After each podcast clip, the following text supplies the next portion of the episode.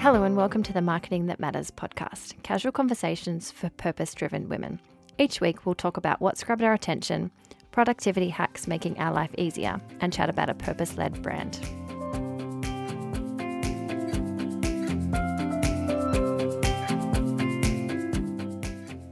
This week on the podcast, we're talking about hustle culture and are we contributing to glamorizing being really, really busy? We also discuss how to unlock the power of influencer marketing and we look at five key points as to how to create strong influencer marketing campaign. Our brand feature this week is Uber, and we're talking about obviously how they've disrupted this market, but also what they do well in advertising. And their purpose is definitely one to stick around stick around for to listen to. Hi everyone, welcome back to the podcast. How's your week been, Alicia? It's been good. It's been good. Uh, we are back in the closet, Jade. I know. So for everyone complaining about our sound, hopefully from this week onwards, it's going to be a lot better. Yeah, we and we have mic stands. And we have mic stands. We tried to record in other areas so that we could video it. However, it meant that the sound was really, really tinny. So we're back in Jade's closet. Lucky there's a little bit of space in here. yeah. Now, Jade, how's your week been? I've had better weeks. oh, not again. Oh no. So for those of you, Alicia knows a little bit about this story, oh, but oh gosh. We had a brand workshop last week for a client and on the way in I found out my water bottle had leaked all through my laptop bag and I pulled everything out, and there was like I reckon like an inch of water on the bottom of my bag, wasn't there? When yeah. you looked at it. As soon as I saw the water in the bottom of Jade's laptop bag, I literally knew things were going to be bad. Now, can we just put context to why this is even worse of a story? Is because I had a brand new MacBook Pro, like literally what two weeks old? Not even two. Not weeks even two old. weeks old. Like a week and a, a half. A week old MacBook Pro. Anyway, so we thought my laptop was fine though, didn't we? Like yeah. Alicia was like, there was only a tiny bit of water on it, and I wiped it off, and so I hadn't even opened it, and then I opened it to literally Alicia was starting the brand workshop, presenting in front of everybody, and I opened it, and there was just water all through my screen. So the funniest thing was. Uh, Jade put on such a like. You honestly, the client wouldn't have been able to tell that Jade was literally devastated. devastated. However, sometimes I caught her throughout the workshop just staring into nothingness, and I could see that she was just going, "Oh no," because you could see her laptop was totally dying throughout this four-hour workshop. Um, at one point, I could hear it making this sound, and I had to go up to her and be like, "What's going on?" And the the laptop was just going. I was like, don't even. and then half the screen just went black. So she had to revert back to my laptop to start writing oh. notes, which my laptop was mirroring on the screen. It was a whole deal. Oh, but we oh, got through it. it we got through the day. I got through the day without crying. But then when the workshop finished, I think Jade was about to burst into tears because her, her laptop just completely was ruined. Oh dear. Would you like some good news out of that story though? Yes. So obviously I'm not the type of person who had insurance or anything like that on it. well, a weekend, yeah. Oh, um, anyway, so I went to this place who were absolutely fantastic. To put their name in the show notes if you're based in Perth um, I was telling them my story, and her face was just like, oh, oh. Every time I was telling it's you know, it's brand new, blah blah blah, water damage. It was like, oh, oh, like good luck, no insurance, oh. and then I must have told her that when you purchased it two weeks ago, and she was like, oh my gosh, you can add Apple Care. You get sixty days to add Apple Care to your device. So I think I paid like three hundred dollars for Apple Care, and then my excess is going to be about one hundred and fifty. So I'm so lucky that I'm able to get it fixed for that amount because she was basically saying, with what you've done, good luck. Like it wouldn't even be economical to fix without the Apple oh, Care. So I'm so, so, so, so lucky. anyway, that's, that's into my the week. podcast. Into the podcast. Jade's new laptop should be arriving today. So she's. So if I'm funny, guys, I'm on my old laptop, which is really, really slow. So. Uh, all right, Jade, what's got your attention this week? Leigh Campbell, who is the executive editor at Mamamia, she calls out hustle culture um, in an opinion piece on the topic. And I wanted to chat about it because we mentioned this briefly in our episode about stepping down the corporate ladder. And so many of our listeners resonated with a quote that we posted about that episode about glamorizing being busy. And then I read this article and I thought we have to talk about it because so many people who are listening are interested in this topic as well. Her opinion piece was centered around this tweet from Lindsay Gibbs and it has over 12 million impressions. So it's been a very popular tweet. She says, Stop glamorizing the grind and start glamorizing getting seven plus hours of sleep at night, having healthy relationships, feeling safe at work, taking sick days, being paid a living wage, working hard when you're at work, boundaries, and self caring your way to success. We actually posted this on our stories as well, and a lot of people had um, some great comments to say. Leigh talks about being a young editorial assistant and how she was doing really long hours because it was fun and exhilarating. But then she says, Guess what? It didn't win me any medals. She says, There wasn't a prize for me at the end for being the hardest worker because there was no end until I wound up in hospital having my tonsils and adenoids removed thanks to exhaustion, with three weeks off as vital recovery. It was the turning point for me, which made me realize extended periods of unrealistic work hours don't make you feel any less sick when your health is shot to shit. And someone else would do your job when you can't anymore. So, Alicia, what do you think about this topic? Do you agree with Leigh? Yeah, look, I think there's two things to discuss here. There's not glamorizing the grind, which definitely want to want to unpack, but there's also the point she's making about the hustle, and especially in your young, early stages of, of the of your career.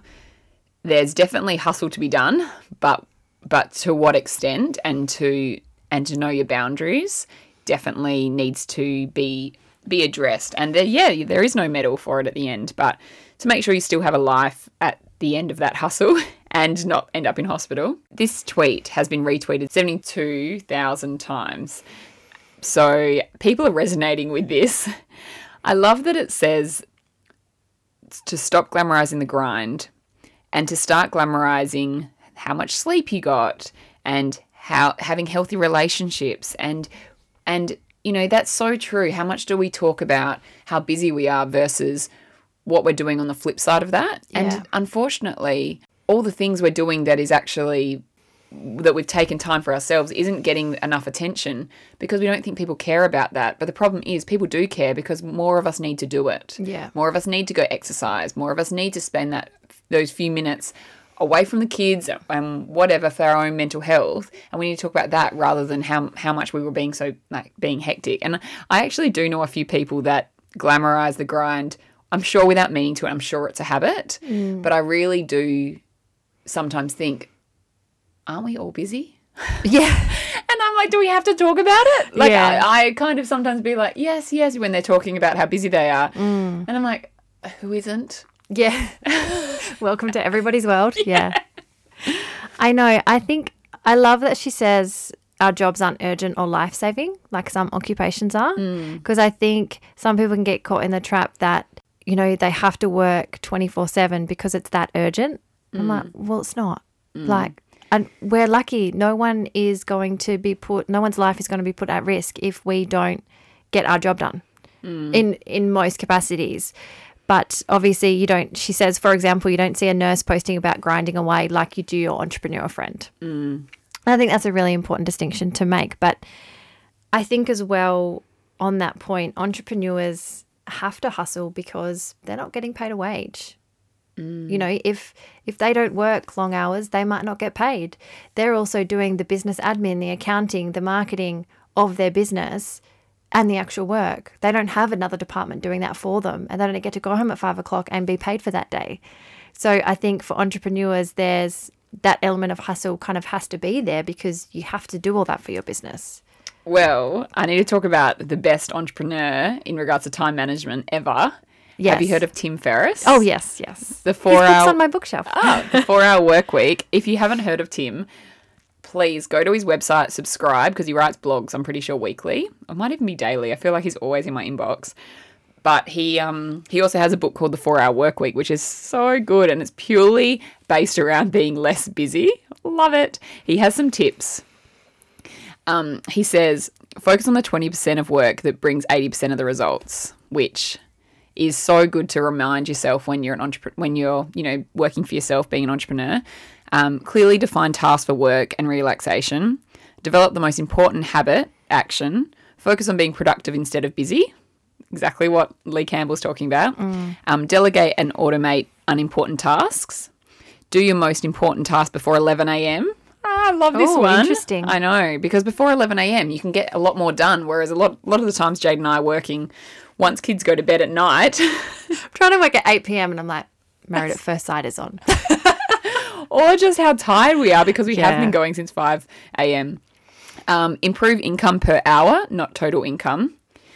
And age doesn't matter, an open mind does. And quit things that aren't working. So that there's a few tips there that, of his that come from his book, and a lot of them are good reminders of how to be how to be less busy and more productive, especially when it comes to maximizing that hourly rate, like maximizing w- your productive hour. And I have heard of another um, another good saying where it says find out when your most productive time is and give that to what's the most important for you to, yeah. to to do. So say you're running your own business, if your most important time, if your most productive time of the day is between let's say six and seven for me, which a lot of my friends would laugh at that because they know I'm like such an early riser and Yeah. love it.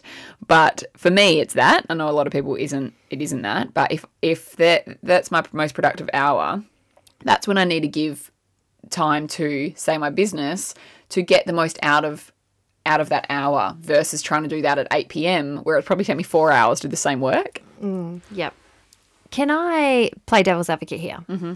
What with what you were talking about just then? You mentioned that we work obviously nights, and I think you did a story the other day on our Instagram about how we were catching up on the weekend because we had to to get some stuff done. Could that seem to some of our listeners and followers as glamorizing being busy? And I know it's not from my point of view because I'm like I know that we work in little pockets of weird times because it works for us. But to an outsider, how do you think that looks to them? Yeah, well, it's probably a, we're probably contributing to the glamorizing the grind without meaning to, and we get it a lot. People saying like, "How are you fitting in a podcast plus the business plus being mums?" So we do get it. Um, however, I hope that we also do highlight the reason we're doing this, and that is so that we have time for our kids, and we do take the time for with our kids and prioritize them wherever we can. Um, hence why we're not both going getting nine to five jobs. Yeah. So I'd hope that we'd also at the same time be doing that. I agree though, maybe there needs to be a little bit of um, we need to check ourselves before we post things about our busyness. Yeah. And possibly even also highlight what we've done prior to that. you know, Yeah. prior to me working on the Sunday, I was at the beach all morning with my kids and my husband. Yeah, exactly. I think it's just hard because obviously on say our Instagram, for example, we're highlighting our work stuff in our podcast because that's what it's for and that's what people are following us for. And we don't put a lot of personal stuff on there. We both have our own personal accounts for that, which is why we don't say, Hey, I was down at the beach this morning and now I'm working. We just say, Now I'm working. Um, but that's a good point. Maybe we just need to be more mindful of, you know, explaining to people what we've done that day versus And we definitely don't want to make people feel like they're not achieving enough. You know, if anything, I'd rather people feel like they could achieve whatever they want to achieve rather than I would hate for anyone to look at us glamorizing the grind and think, I couldn't do that. I'm also wanting them to feel I can do that. Yeah. And that's definitely something to keep in mind when we're on our socials. So um, please let us know what you think on this, guys. We, we, we would love your feedback. Um, I just want to end on a quote from Leigh. I went Leigh Campbell. I went from thinking that hard work meant long days at the expense of other other aspects of my life to realizing that working hard is learning learning to be smart with time management, backing myself when it came to saying no, and taking the time to tune into the signs my body gives me when I'm taking on too much. What's got my attention this week is an article called Unlocking the Power of Influencer Marketing. Alexander Frolov outlines five key factors that marketers need to consider before launching their next influencer campaign. He says the origins of influencer marketing could be perceived as a little rough around the edges. There was no rulebook, no precedent, or no guidelines. Now, Jade, I'm not sure if you're aware, but the AANA, the Australian Association of National Advertiser, have updated their regulations around influencer marketing as of February 1, 2021. Now, the origins of influencer marketing could be perceived as a little rough, but I certainly am glad there are now some guidelines. Now, I don't know how much these influencers are being held accountable to these guidelines, because, but they're there, and at least it's a start and a step in the right direction. Jade? Yeah, th- that's my that was my first note was that unfortunately, although these guidelines are great, and even for advertisers in general, um, because they've ha- they've been out obviously for a while, they've had a code for ages, but um, it's all self regulation. So although um, you know big brands and advertisers would try and adhere to them, there's nothing, there's no ramifications for brands or influencers who don't, and that's unfortunate. Yeah, we'll talk a little bit about the code later, but firstly, I want to talk about this article. So, influence it says influencers are quickly gaining the trust of loyalty of consumers. According to a 2019 study from Rakuten Advertising, 87% of shoppers admit that they've been prompted to make a purchase by influencers, and 84% of marketers believe it's an effective marketing strategy. But from the brand perspective, that's only if you find the right influence to begin with. We now have access to a range of tools that can assist in identifying relevant influencers who will tru- truly connect with, engage with your audience. Now, they have five points that you need to consider when you're choosing your influencer. And I love this, Jade, because it's almost like it gives us. Um, we've been talking a, really roughly and broadly about some of these points, but this gives us five key points that that I guess we can pass on to our listeners as almost things to check before you Partner with partner someone. with an influencer. And also, I hope it gives people confidence to partner with an influencer because I do feel that there's a lot of hesitation out there. Like we've had, we've been contacted by a few of our listeners who want to, but are a bit unsure of how to start it, mm. and then also unsure whether it's for them. Yeah. But I think with those stats I just read out there, both consumers are influenced by it. So, tick Yep. And both marketers are getting behind it. So Yeah. if you want any more confidence, I think there's there's two two great examples there. Yeah, and for marketers to be saying that, they're obviously seeing some kind of return on investment for it. Yeah. They wouldn't, yeah. So they're Yeah. seeing some results. Exactly. And now I think um, it's become more of a norm in strategies rather than a tacked on at the end. And um, there's these five points are really great to sort of help you, like hold your hand, I guess, while you pick your influencer. Firstly, it says suspicious pattern on the followers growth graph. So it's not necessarily about um, um, how many followers they have. It's it's more so about how that growth has happened. So you need to look at the influences um, based on the spikes in the graphs. So because what happens is the spikes could have happened because they were associated with another partner or because there was a giveaway, and Or they bought followers, or they bought followers. which is not going to be great yeah. for you as a Um, brand. And then you need to look at how the drop the drop off rate's happening as well, plus the engagement rate, which engagement rate's actually the next point. Because if there is spikes in the followers, this needs you need to look at this because if they gained their followers three years ago, those they're probably irrelevant. Yeah. They're And- not, they wouldn't be reaching many of them by now. Yes. So the thing that got me here though, Jade, is how does how do you how does a brand look at that, or do we ask that from the influencer? Um, oh, you probably could request it from the influencer, but I'm sure um, I'll put the one in the show notes if I can find it. That there will be um, possibly third party apps that might track someone's followers. Possibly. Don't quote me on that, but I'm sure that there is something but- out there because it's very similar. Like you can find websites that would estimate um, your competitors' website visits, for example. Yeah. how accurate it is and how. Um, yeah, accurate that data would be would be questionable though. But at least you could see if they've gained their influences a few years ago, like this huge spike, and then the drop off since. Yeah. That would tell you whether or not they're a current influencer and what and what influence they'd have in 2021. Correct. Um, the next one I love is engagement rate. Um, they talk about nano influencers versus macro influencers. Now, nano influencers are those with fewer than 5,000 followers, and macro is over 500,000, which is pretty. Um, pretty big like difference there so those in between i don't know what we're calling them but there's but there's nano and macro and they're saying that nano influencers those with fewer than 5000 tend to have a higher engagement rate. So therefore they actually have better cut through to the audience. Macro influencers usually have less um, engagement rate. So yes they have a lot of followers but how many people are actually even seeing what their content is? So it's good to to to look at those as well, and definitely don't um, go off just the just the um, followers. Look at the engagement rate. Yeah. Number three is authenticity is key. which we love. We talk about authenticity all the time. So just looking at the content and seeing how authentic authentic they are with the brands and their collabs. Um, number four, studying your competitors. So of course, looking at what your competitors are doing and what they're like, uh, who they're partnering with. And it's not, and it is actually okay to pick a influencer that is completely different to your competitors, as long as you know that that's what you're doing. If you if you are picking a really different influencer, you're obviously thinking your target market is different and own that. Mm. But don't go picking a compet um, an influencer that's so far so different to any of your other competitor like what your competitors are doing and expect it to be correct because to be honest you might have marketed you might be marketing wrong um, so you just need to to own that um, leveraging technology to maximize results and i think this is what you're talking about jade about being the having the advancement in technology there are different apps now. Yeah, so there's apps now that can um, help you connect with an influencer, find the right influencer, but also even manage the collaboration in terms of like fees and results and things like that as well. Yeah. Like a dashboard that you can both access, I would say. Yeah.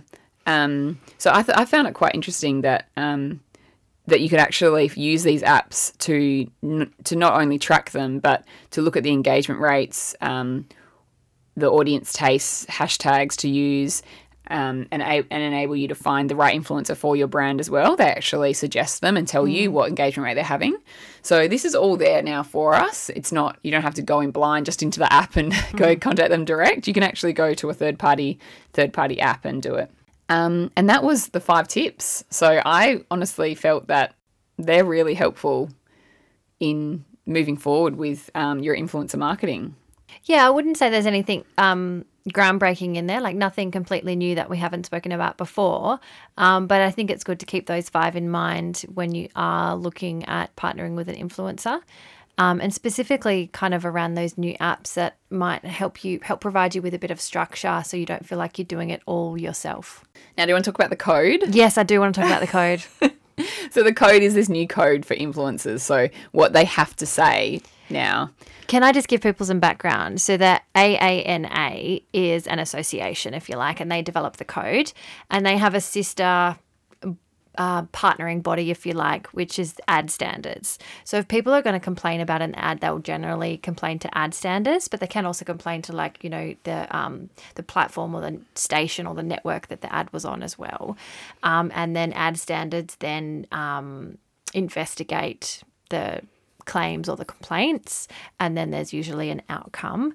They sometimes dismiss them or they upheld them, but it doesn't actually legally bind the advertiser into doing anything about it. The advertisers can not comment on the complaints. They can comment but not do anything about it, or they can go, oh, yeah, sorry, we're going to pull the ad because of XYZ.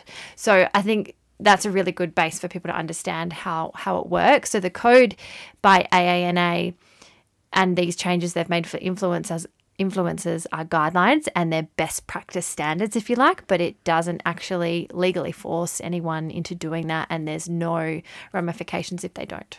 Yeah, what it is good though to know as a consumer with your consumer hat on is it protects us. So if you do feel that there's something that you shouldn't have seen, it was you know shown to your kids possibly, um, or you feel offended, you can go and look at these codes and mm. put your complaint and especially address the code that when yes. you contact when you contact say the brand or the station that you saw it on you can actually address the code that you feel it's a it's, it's in violation against, of yeah and that really helps your complaint yeah yep and it, and I suppose it does help for consumers to know that there has been thought behind this, and there are some guidelines that brands should be ad- adhering to and reading to, and most of them would, I dare yeah. I'll just read you the new code that yep. um, we're talking about with the influencers. It says it's code 2.7 if you're interested, if you want to mm-hmm. go look at the standards. It says influencer and affiliate marketing often appears alongside organic, genuine, user generated content and is often less obvious to the audience where an influencer or affiliate accept, accepts payment of money or free products or service from a brand in exchange for them to promote that brand's product or service. The relationship must be clear. So, not happening. Obvious and upfront to the audience and expressed in a way that is easily understood, e.g., hashtag ad, hashtag advert, hashtag advertising, branded content, paid partnership, paid promotion. Less clear labels such as hashtag SP hashtag spon for sponsored, hashtag gifted, hashtag affiliate, hashtag collab, that's not good enough. So, a me- of or merely mentioning the brand's name may not be significant to clearly distinguish the post as an advertisement. So, I 100% saw this. I think I saw it even this morning on someone as um, an influencer's stories. You can't just mention the brand's name when you're doing the product and think that's enough to say that's advertising. Yeah. That's against the code now. Yeah. I think it's it's an interesting one because as consumers we want brands to be transparent. And I think most most people do. You want your influence to say influencers to say, I'm being paid for this, I'm not being paid for this, I just genuinely love this and I'm not being paid for it. But then um, going back to Leigh Campbell, who we were talking about just before, I follow her on Instagram. And she has talked a lot quite recently about how much um, hate, I guess, she gets from followers for taking paid partnerships. Mm. She's like, well, this is part of my job now. This is how I feed my son. Um, and I'm being completely transparent about it. So I think this is where influencers are kind of um, trying to find the right balance of providing the transparency that yes, this is a paid partnership or a collaboration without getting the kind of backlash that they might get from some people. Yeah, um, actually, Alicia Atkin Radburn, who was a past um, bachelorette or bachelor contestant, and on one of the Bachelor in Paradise and things as well, she actually addressed this just on her stories as well this week about um, answering the questions to people saying that they don't. You know why? Why, if you've got a full time job, why do you need to do sponsored content though? And she was saying, well, it is a side bus- it's a side business, and I do enjoy collaborating with brands that I do genuinely use. Yeah. So you can trust that as much as you like, I guess. But I take her word for it that she does take money from brands that she uses Yeah. or that she would uh, would want to associate with. Yeah, and I think the same way to look at this um, as a consumer is if you see someone, you know, and they've done a story on protein powder, let's say, and they've put paid partnership. That's an ad. Think of it like an ad. Just like you would watch TV and you would see an ad. Just like you would be walking the streets and you'd see a billboard. Just as you would be see a see a sign on a bus. It's an ad. You would kind of go, "Oh, yep." And, you know, however it connects with you is however it connects with you as a customer. Unfollow them if you if you're that offended by it. exactly. you won't have any. Fo- you won't be following anyone if you do that. Yeah, I think because that- everyone's advertising something. that's where people get caught up is they f- start following someone for maybe um, you know their stories about motherhood or their um, cooking recipes and then they start seeing paid partnerships and that's where they start falling down. but yeah. yeah. i think you just need to look at that as in the person's platform or their say their instagram profile is the medium. That's your show. That's your content. And there's going to be ads within that now and you just have to get used to it because every platform is going to get monetized in some way eventually because that's how that's how the world works unfortunately.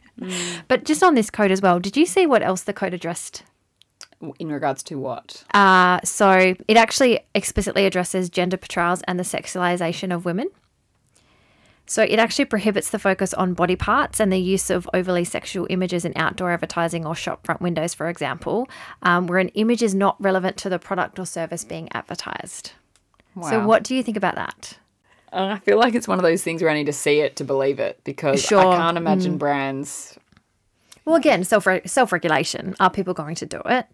Um, but I think it's an interesting one that I think it's good that it's being addressed. Agree.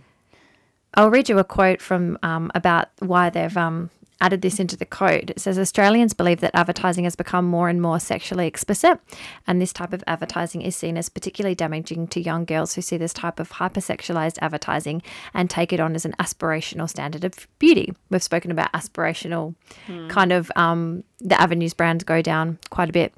The desexualization of advertising is seen as a step in the right direction, especially in relation to its use for unrelated products. The majority of Australians surveyed prefer to support companies that do not objectify women. Well, I hope people listen to the code because I feel like some brands are, but yes, watch this space, I guess. Yeah. Tonight I'll be eating. Jade, can you guess who our brand is this week? Kim Kardashian. It is Uber. The number one rideshare brand, Uber, is known as the innovator, disruptor of the rideshare market. Now, this is a brand that is leading the way in doing marketing differently and has been disrupting the market of, I guess, yes, the ride sharing for quite some time now. Jade, what do you think? I'm going to disagree with you a little bit straight away in that I think the the service that they offer is has definitely disrupted the market. But I don't think their marketing has been so revolutionary personally, but we'll go into that. Um, so I was reading on their website, they ignite opportunity by setting the world in motion. They say good things happen when people can move, whether across town or towards their dreams. Opportunities appear, open up, become reality.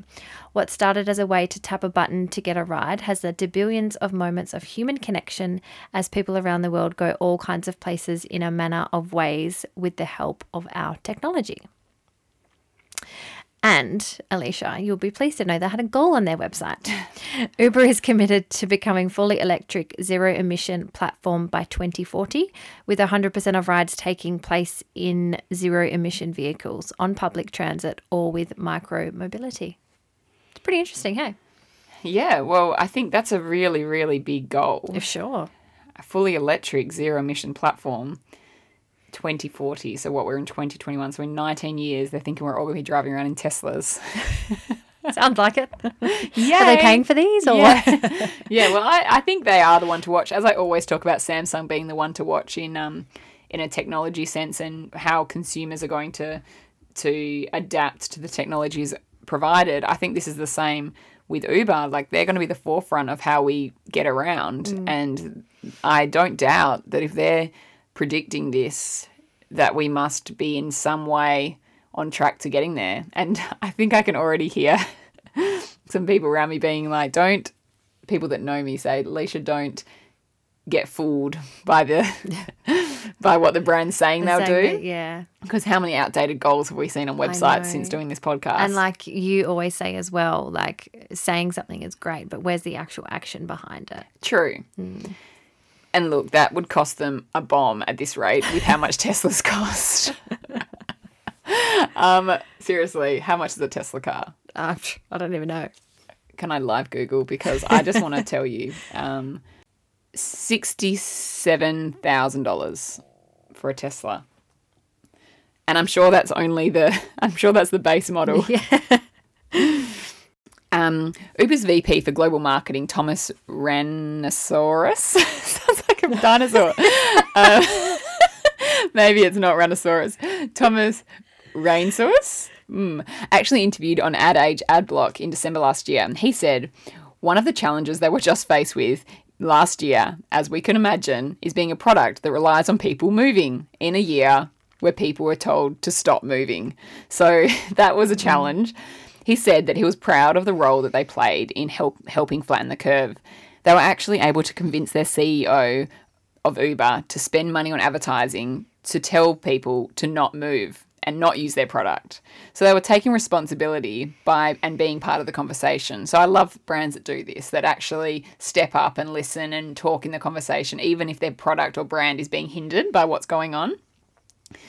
Um, they say take responsibility, taking responsibility of moving what matters. So they committed to 10 million rides to move people to hospitals to get their vaccines just recently. Oh, their COVID vaccine. Yeah, so Amazing. So they they did a few things during COVID last year before the vaccines were out, where they they committed to rides with um, people that were disadvantaged, getting them to hospital where they need to be. If and they were, they called it the Move That Matters campaign. And I think they did delivery of like food for people who needed it, or vulnerable communities and things like that as well, didn't Yes, they? but we're not talking about Uber Eats. oh, sorry. Yes.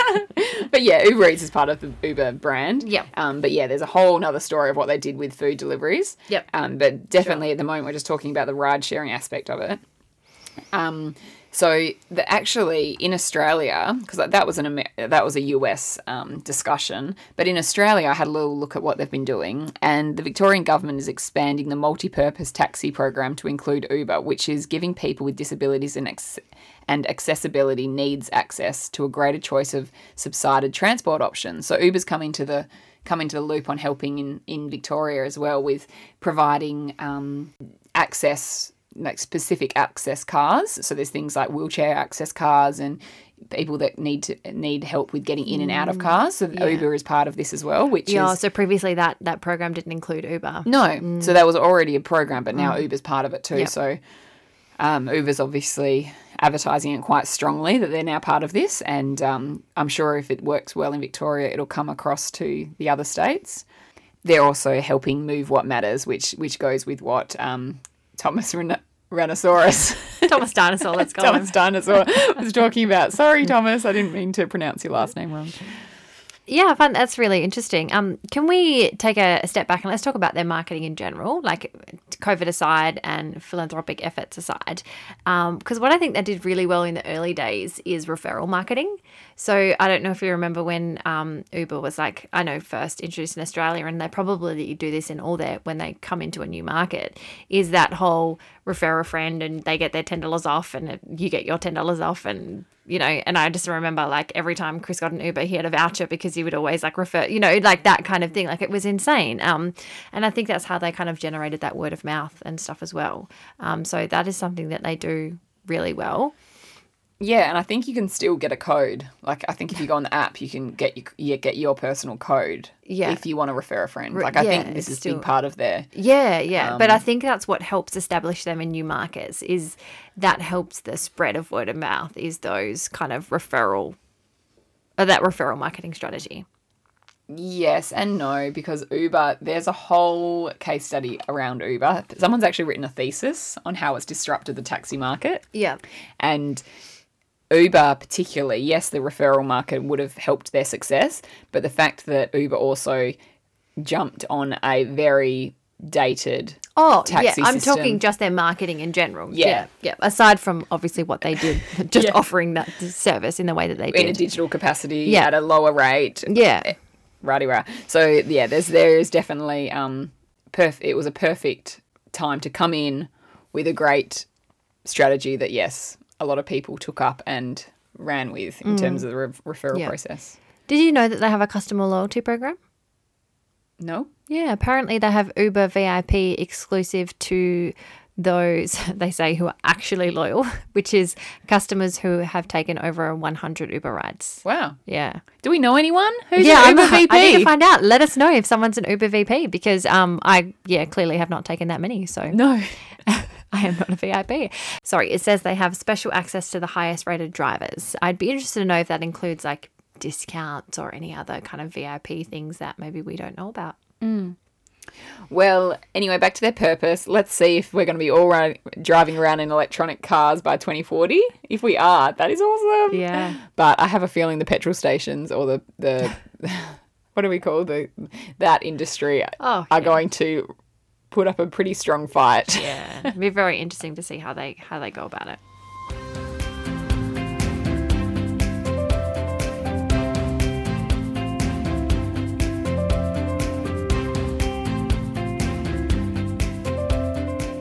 That covers it for this week. Make sure you leave us a review or follow us on Instagram at Marketing That Matters Pod. We love a chat. Thanks for listening to the Marketing That Matters podcast.